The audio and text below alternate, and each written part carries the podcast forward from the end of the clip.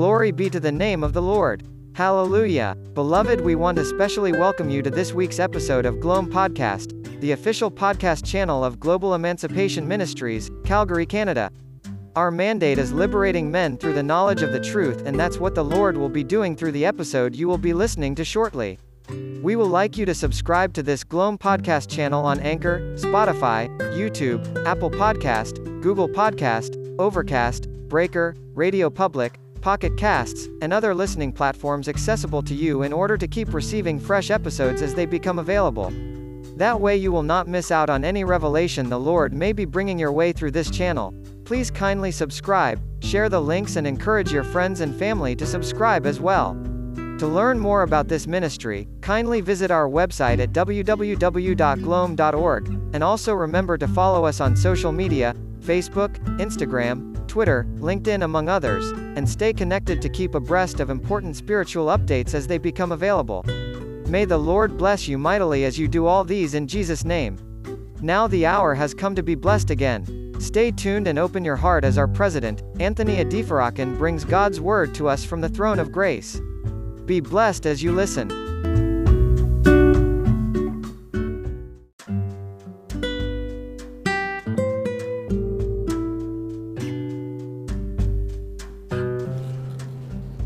Let us pray. Heavenly Father, we thank you for yet another week.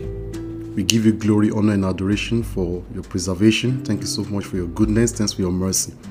Thanks for taking care of us. Lord, accept our thanks in the name of Jesus. Father, we have come to learn at your feet again. We pray that you speak to us. We pray that you give us understanding. We pray that you open up our eyes that we may behold wondrous things out of your law. And we pray that by the time this session is over, we have all the cause to glorify your name. Thank you, Father, for always answering our prayers. We return all the glory to you. In Jesus' mighty name we pray. Amen. Hallelujah to Jesus. Well, uh, for the next three weeks, we are going to be visiting a school. For the next three weeks, we are going to be visiting a particular school.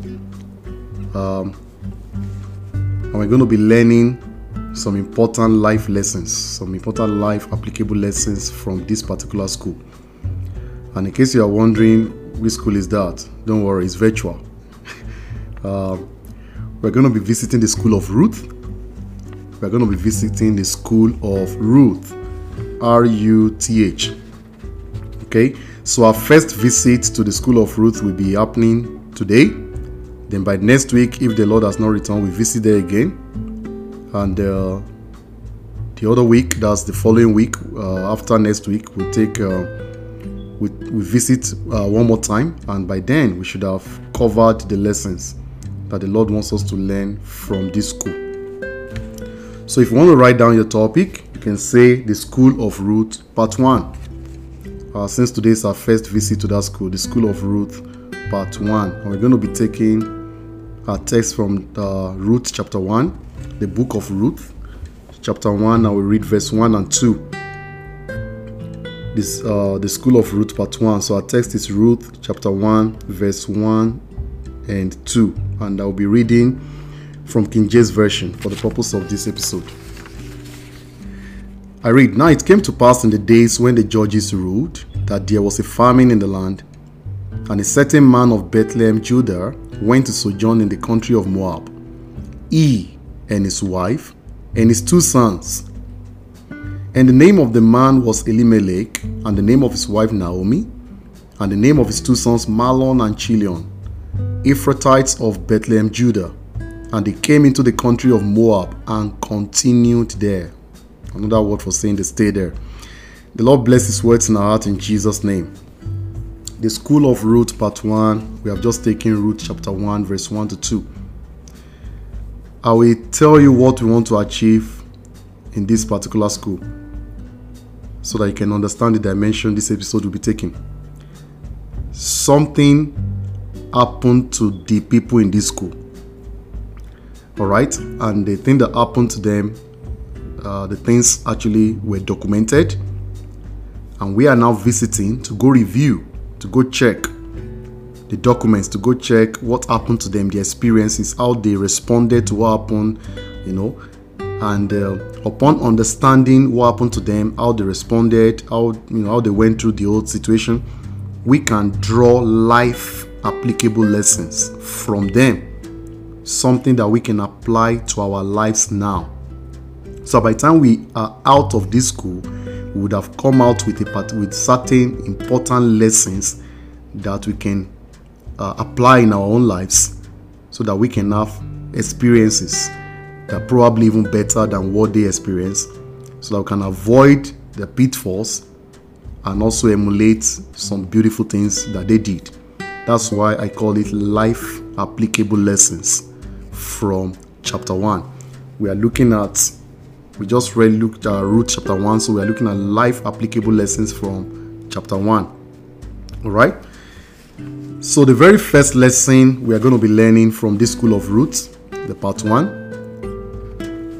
is from the life of Elimelech, the husband of Naomi, the daddy of Mahlon and Chilion. Elimelech had a wife named Naomi, and they had two sons, Mahlon and Chilion. They were of the uh, they were living in Bethlehem, Judah, but because there was a famine in their land, this man relocated his family to the country of Moab, where there was food, and they continued there. Lesson one As a man, if you are listening to me and you are a man, not a boy, as a man, you must learn to take responsibility for your family. That's the very first striking lesson we are taking from this school. As a man, you must learn to take responsibility for your family. Elimelech discovered there was famine in the land which threatened the continued existence of his family. No food, famine, nothing was growing. He didn't just sit down in despair. He didn't say, Oh, what am I going to do? He, he, he didn't just sit down expecting situations to grow worse. He was not just looking. He took action, he was proactive. He discovered this famine can threaten the continued existence of my family. If this famine gets worse, can claim my family's lives and the lives of my family members. So he didn't just sit down in despair. He took a drastic action by finding out where there was food and relocating his family there for sustenance. That is what it means to be a responsible man. He made a research, he found out, oh, there was food in Moab, and he took his family there for sustenance. That's being a responsible husband and father. Okay? You don't sit down and just think things will work out, you know. Your your children have not eaten, you know, you are there watching TV. Really? Really? something is going wrong you know? You just there. You are not you are not leading that family. And you are a man. I'm sorry to say that word responsible cannot be used for you. Okay? Now another thing we noticed we noticed naomi the wife. Naomi did not come up with a contrary vision. The moment elimelech said we are getting out of here because of this famine we are going somewhere so that we can be sustained there the wife did not come up with a contrary vision. The wife didn't say, I'm not following you. She complied. She simply complied with her husband's instruction. She complied with her head because the husband is the head of the wife, at least in the language of the Bible. Okay? She complied with her head's instruction and gravitated towards his direction. It was the duty of the man to provide direction for the family, and as a responsible wife, she cooperated with her husband. And as a result of this demonstration of unity of purpose between this man and his wife, their children, Mahlon and Chilion, had no option than to follow suit. When the father plays his role the way he's supposed to play it, and the mother supports that role without rebelling, their children will definitely be cooperative. They will follow suit. Not that the daddy is saying it is with his Moab, the mother is saying no, it is Edom. Uh, where will the children go? When there's cooperation, where there's unity of purpose between a man and a wife, between husband and wife, their children will not live confused like they will understand they will they will cooperate they will follow suit because they can see the example for instance if the father declares the god of israel as the god of as the god the family will worship okay the father says in this family we will worship the god of israel and the wife complies the children will not follow baal because baal is an idol the daddy says this is the God we're going to serve in this family, and the wife complies, the chances of the ch- children following Baal is so low. They are most likely to follow the God of Israel. Because even usually, in the natural sense, there are some people, the religion they have now is the religion they met in their family. Religion they met the father and the mother practicing, that's what they are still practicing. To tell you how agreement between parents can actually provide direction for children. However, if the, the, the, the man must make the lead, if, if, if you can't just you can't just leave anything, you have already declared, the wife complies, the children will follow suit. The man must take the lead before expecting his family to follow. That's why I say Elimelech was responsible. The man must take the lead before expecting his family to follow. He must have a vision for the family which his wife and children are to pursue with him. You must have the vision, provide direction for the family. This is what this family is going to do, this where we are going. Then you, your wife and the children will follow suit. That's why you are at the head of that family. Now it's also worthy of note that the Bible calls Christ the head of the man. 1 Corinthians 11:3.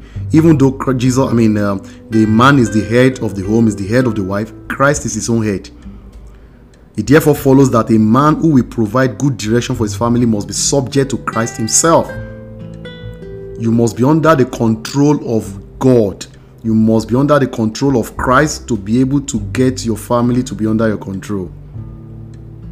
You obey Christ, then your family obeys you. That's the order. So, following a man who is not under the control of Christ is risky. Women take note. If your husband is not saved, your husband is not born again, he's still your husband, but pray. Pray very well because it's very risky. He must be subject to Christ if that family is going to be safe for all of you. Pray. And if you are yet to be married, you see a man who is not under the control of Christ, reconsider. Reconsider. It's very risky. Your husband must answer to Christ if your family will be wonderful, if your family will be godly in nature. So as a husband, submit your submit yourself to Christ, and it will help you live. I mean, help you lead your family aright. You want to lead your family the right way, let Christ lead you first. Then you'll be able to lead your family aright. Your family needs you to point in the way they are to go. They need you to point it out. Where is this family going? What's the plan? Point it out and stand up and take the responsibility for your family. Okay? It has been said that a leader is someone who knows where to go, stands up, and goes there, and others follow. A leader does not just say, We are going here and he sits down. A leader knows where to go, he stands up, and is going there, and others follow him. So stand up and take responsibility for your family. The reference for that is Ruth chapter 1, verse 1 to 2. The lesson 2 we are taking from this school bad times also happen to God's people they had famine and extreme scarcity of food visited God's own people. In Bethlehem, a place known and named as the house of bread, the meaning of Bethlehem is the house of bread, there was no bread. So, despite being connected to Judah, which means praise, their condition was not praiseworthy but life threatening. Bad times also happen to God's people. There's no level of relationship with God that will keep certain unfavorable situations like famine away permanently. It was recorded in Genesis chapter 12, verse 10, that there was a famine in the time of Abraham, despite his close relationship with God. In another one in the time of his son Isaac. Genesis 26, verse 1. Their faithful and covenant work with God couldn't prevent famine from coming. However, according to 1 Corinthians 10 13, he had always made a way out for his own. He gave them a way of escape. You read in Genesis chapter 41, verse 29 to 36, for instance, God warned Egypt of an imminent famine through the dream he gave to Pharaoh. Famine was coming and God warned them ahead. He thereafter gave Joseph the wisdom to apply in order to scale through the famine without being hurt by it. It simply follows that though bad times like famine are inevitable as long as the earth exists, they can be wisely planned for in order to come out of them victoriously. Ruth 1 1. You can plan for these times and you can trust God to bring you through. The Bible says God is faithful, He will also make a way of escape. Okay? So don't think because you are born again, everything will be fine. Jesus was in the boat, storm still arose. How much more you? Lesson number three no condition is permanent. Even if there is famine today, God will visit you with bread once again, as recorded in Ruth chapter 1, verse 6. The place they left, eventually bread sticking. And according to Ecclesiastes chapter 3, verse 1 to 8, there is a time for everything under the heavens. So if you are in your season of famine now, be very confident that it will soon give way to your season of plenty. Because no condition is permanent, no season is permanent. There's no permanent winter, there's no permanent spring.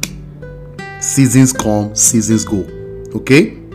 And conversely, if you are at present enjoying abundance, be assured that a time of scarcity is also coming. So you must plan to welcome it when it comes. There is always a time of more than enough, not enough, more. That's the way the head is configured. So you are expecting you are, you are to expect this and you expect to plan you are expected to plan towards it. So, with this knowledge, it becomes imperative that whenever there is a supply, a certain portion of it is to be set aside in order to scale through the inevitable farming seasons that come to every man on earth. So, for instance, on every income, a portion is to be set aside to ensure sustenance when farming sets in. Don't just blow all your salary, blow all your money, blow everything as if money keeps coming every day. Even if money keeps coming every day, are you sure it will keep coming every day? For every provision the Lord brings your way, He has your survival in the time of famine in mind. And as a result, He expects you to plan for it. Before famine landed in Egypt, God gave them abundance first. Every season of life should be treated with utmost wisdom. Plenty is not permanent, so you must invest. And famine is not permanent, so you must be courageous to scale through it while it lasts. Remember, in the case of Egypt, the famine lasted only seven years Genesis 41 29 to 36. While in the case of Judah and Naomi, after about 10 years, that the famine had ended. In about 10 years, the famine ended. No famine is eternal as far as this earth is concerned. Before famine comes, God must have visited you with some level of abundance. It is in your wise planning it's your responsibility to plan wisely so that you can skate through the time of famine when it comes. He gave the Egyptians seven years of supernatural abundance so that they can save, they can plan for the seven years of farming that will follow. So when their abundance came, they already saved. So when the farming came, they didn't have any problem they just they were just enjoying. In fact, people from other nations were coming to buy food from them because they planned. And when the farming ended, they continue living. You see what I mean? So before scarcity comes, God definitely has a way of making some abundant supply in advance, which you have to discover. You have to be smart enough to de- to detect it and do what is right. Don't blow up everything, so that whenever there is some lack, there is famine, you can scale through. That's from Ruth chapter 1, verse 6. Number four lesson regardless of the kinds of blow the world has dealt or is at present dealing you, never sit down in defeat. Regardless of what has happened to you in life, don't sit down, don't accept defeat. Arise and head towards a new beginning. You also see that from Ruth chapter 1, verse 6. Attempt a fresh start. Acknowledge your unfortunate situation, don't deny it, but never accept it as the conclusion of your condition. Look at that Ruth chapter 6, uh, chapter 1, verse 6. Despite all the woes that had befallen Naomi, because her husband died, her two sons died. Naomi was left alone with the daughter in laws. Despite all this terrible thing that happened to her, she arose and headed for a new beginning. So even if you are falling up to seven times, God expects you to get up and keep going. Read Proverbs 24 10 and 16. Proverbs 24 10 and 16. You fall, the righteous man falls seven times, you are you keep rising. As a student, you might have failed woefully in times past. I'm even be planning to give up, thinking there's no point trying again. It is too early to quit. You are expected to go at it again. There's always light at the end of the tunnel, provided you endure till you get to that end of the tunnel. Not the middle of the tunnel, the end. So you stay there, you stay put. You become persistent. Endure to the end of the tunnel and light will come. Don't quit. Don't give up. Don't just say, No, I'm not, I'm not trying anymore. You still have to try. You must never allow the devil to have the final say or to have the last laugh over your life. Rise again. You are more than conquerors. That's the word of the Lord for you. You rise again. You are more than what? You are more than conquerors. You are more than that situation. Okay? And even the Bible says, 1 Corinthians 10 13, that there's nothing that's even happening to you now that has not happened to somebody before. He said there's no problem, there's no temptation that's taking you, but that's not common to man. It's common. It's common. Your devil is not taller than the devil of other people. It's the one, it's the same devil. it's the same devil. Okay? Number five, lesson number five from the school of Ruth. I just believe you are le- hope you are learning something from this school. Uh, we have two more lessons for this uh, part one. So, lesson five tenacity, that's perseverance, is a vital ingredient for destiny fulfillment. We learned that. And this virtue played out in Ruth chapter 1, 14 to 18, as Ruth refused to be persuaded against her destiny. Naomi was going back to her place. Remember, her son, their two sons had died because they, they were married before they died. So the two daughter-in-laws were with her. Her husband had died. So she was going. Ruth, one of the daughter-in-laws, says, I will go with you. She saw something in Naomi. I will go with you. Something in her destiny was telling her, I, I need to be connected to Naomi. I must not be separated. Naomi persuaded her to go back. What are you coming to do? I'm already an old woman. Who will marry you now? Ruth said, Please don't tell me to go back. I must follow you. Tenacity. She persevered, which is a vital ingredient, for her destiny fulfillment. She saw something in Naomi's family which was totally different from what her background portrayed, and she decided to cling onto that. She refused to be persuaded against her destiny. All effort to derail her was abortive, as she tenaciously held onto her resolution. Her sister-in-law decided to yield after a little persuasion, but not Ruth. She was willing to die for what she believed in, and according to Matthew 1 5, her tenacity was rewarded as she found herself named among those uh, uh among those uh, those Jesus Christ are descended from, among the ancestors, ancestors of Jesus Christ. She found her name there. Go and read Matthew 1, you will find Ruth there. Her name was mentioned among those Jesus Christ, the King of Kings, descended from. Jacob also exhibited this kind of tenacity in Genesis 32 26 and he had his destiny transformed forever. Tenacity. So I ask you, what is that vision in your heart? You need tenacity to fulfill it. The day visions are born are not the days they get fulfilled. You must nurture and you must hold on to them regardless of your position. No vision gets fulfilled on a platter of gold. There must be oppositions. That's sure. So it's the ability to overcome these oppositions that guarantees the eventual fulfillment of your dreams. These oppositions may come in form of wrong counsels from friends. Some people don't believe in you, they don't believe in your dreams, they are dream killers. You know, it could be undue pressure from family members, death of a loved one. Somebody says going to sponsor you and suddenly is dead, and you think your vision is dead. Hold on to it. It could be unfavorable economic climate, it could be sickness, it could be disappointment, natural disasters, whatever it is. But don't let your free vision die. These are just oppositions. Rise above them. Rise above them. Regardless of the form these oppositions may take, I put it to you rising above them is the only guarantee you will ever have your desires fulfilled. That's the only guarantee you have that you will ever have them fulfilled. And the grace to the grace you need to be tenacious until your dreams come to pass. Receive it now in the mighty name of Jesus. That's from Ruth 1 14 to 18 for your reference. The last lesson for this, uh, from this uh, first visit to the school of Ruth never blame your circumstances on God. Don't try it. Never blame your circumstances on God. God is always good. Elimelech died. Mahlon and Chilion also died, leaving Naomi alone. Yet she didn't see the fact that she was the only survivor as God's goodness. She was clouded with bitterness and sadness that she felt it was God who was against her. Do you know to be able to cry? Maybe something happened to you and you are shedding tears. Do you know it's still a testimony? You know, you know. Do you know to have pain is still a testimony because those who are in the morgue, they don't have pain. Those who have been buried, they don't cry. So pain is even a sign that you still have life. She did not see that the fact that she had not died was still God's goodness. Don't blame your circumstances on God. Don't say God is punishing you, God is against you. You don't want to do that. She was so clouded with her challenges that she described as condition as God's hand afflicting her. She attributed all her woes to God being against her. Look at Ruth 1 19 to 22.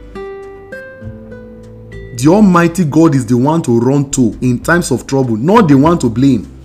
Your problem should drive you to God, not to blame God. God is good to all. Look at Psalm 145, verse 9, Matthew 5 45. Psalm 145 45, verse 9, Matthew 5 45. God is good to everyone, to all, all the time. Your condition or circumstances shouldn't be shouldn't paint God as bad to you. It's your helper. There's nothing bad about God. Instead of focusing on your woes, look for the good hand of God in all your circumstances. No one has ever received deliverance by blaming or accusing God. It doesn't happen. Those who blame God in the wilderness, they died. Blaming God only keeps you in perpetual defeat. You thank Him even in your pains because that is His will for you in Christ Jesus. 1 Thessalonians 5:18. In everything give thanks. That's what He wants you to do. Elimelech died, yes. Mahlon died, yes. Chilion died, yes. But there's Ruth, there's Naomi, there's Orpah. there's still life and we're going to be seeing as we visit the school in uh, in subsequent weeks you see what eventually happened to naomi how she was compensated that god is good don't blame your situation on god. He's your helper. When you begin to blame or accuse your helper you want to stay in defeat. You can read ruth chapter 1 19 to 22 for that. And that's going to be the last lesson we're going to be learning from this part one. This is a school of ruth part one okay? But there's a prayer i want you to pray before we before we go now. We are going to say, Father, you are the one who raised Ruth to help Naomi in her helpless state. Say, Father, you are the one who raised Ruth to help Naomi in her helpless state. Please raise loyal helpers for me too. Helpers who will not stop helping me no matter what. Raise them for me now in the name of Jesus. Make that your prayer. Ask the Lord to raise helpers for you, helpers who are loyal, helpers who will not stop helping you no matter what you tell, no matter what you do. May the Lord raise such helpers for you in the mighty name of Jesus. So if you are there, you want to surrender your life to Jesus Christ, I will give you the opportunity to do that now. The Holy Spirit, one of his titles is the helper. Okay? And he's the one who can help you and even send helpers to you. But you have to belong to Jesus to be able to benefit from his help. So you're going to say, Lord Jesus, I am a sinner you want to surrender your life to Jesus Christ, say this prayer after me. Say, Lord Jesus, I am a sinner. I cannot help myself, and that's why I need your salvation. Please come into my life today. Wash away all my sins and set me free from every bondage that sin has attracted into my life. I confess you as my Lord and Savior today. Please write my name in the book of life and help me to live for you alone from now onward. Also, fill me with your Holy Spirit and don't let me ever become a powerless Christian. Thank you, Jesus, for saving me. Amen. Let us pray.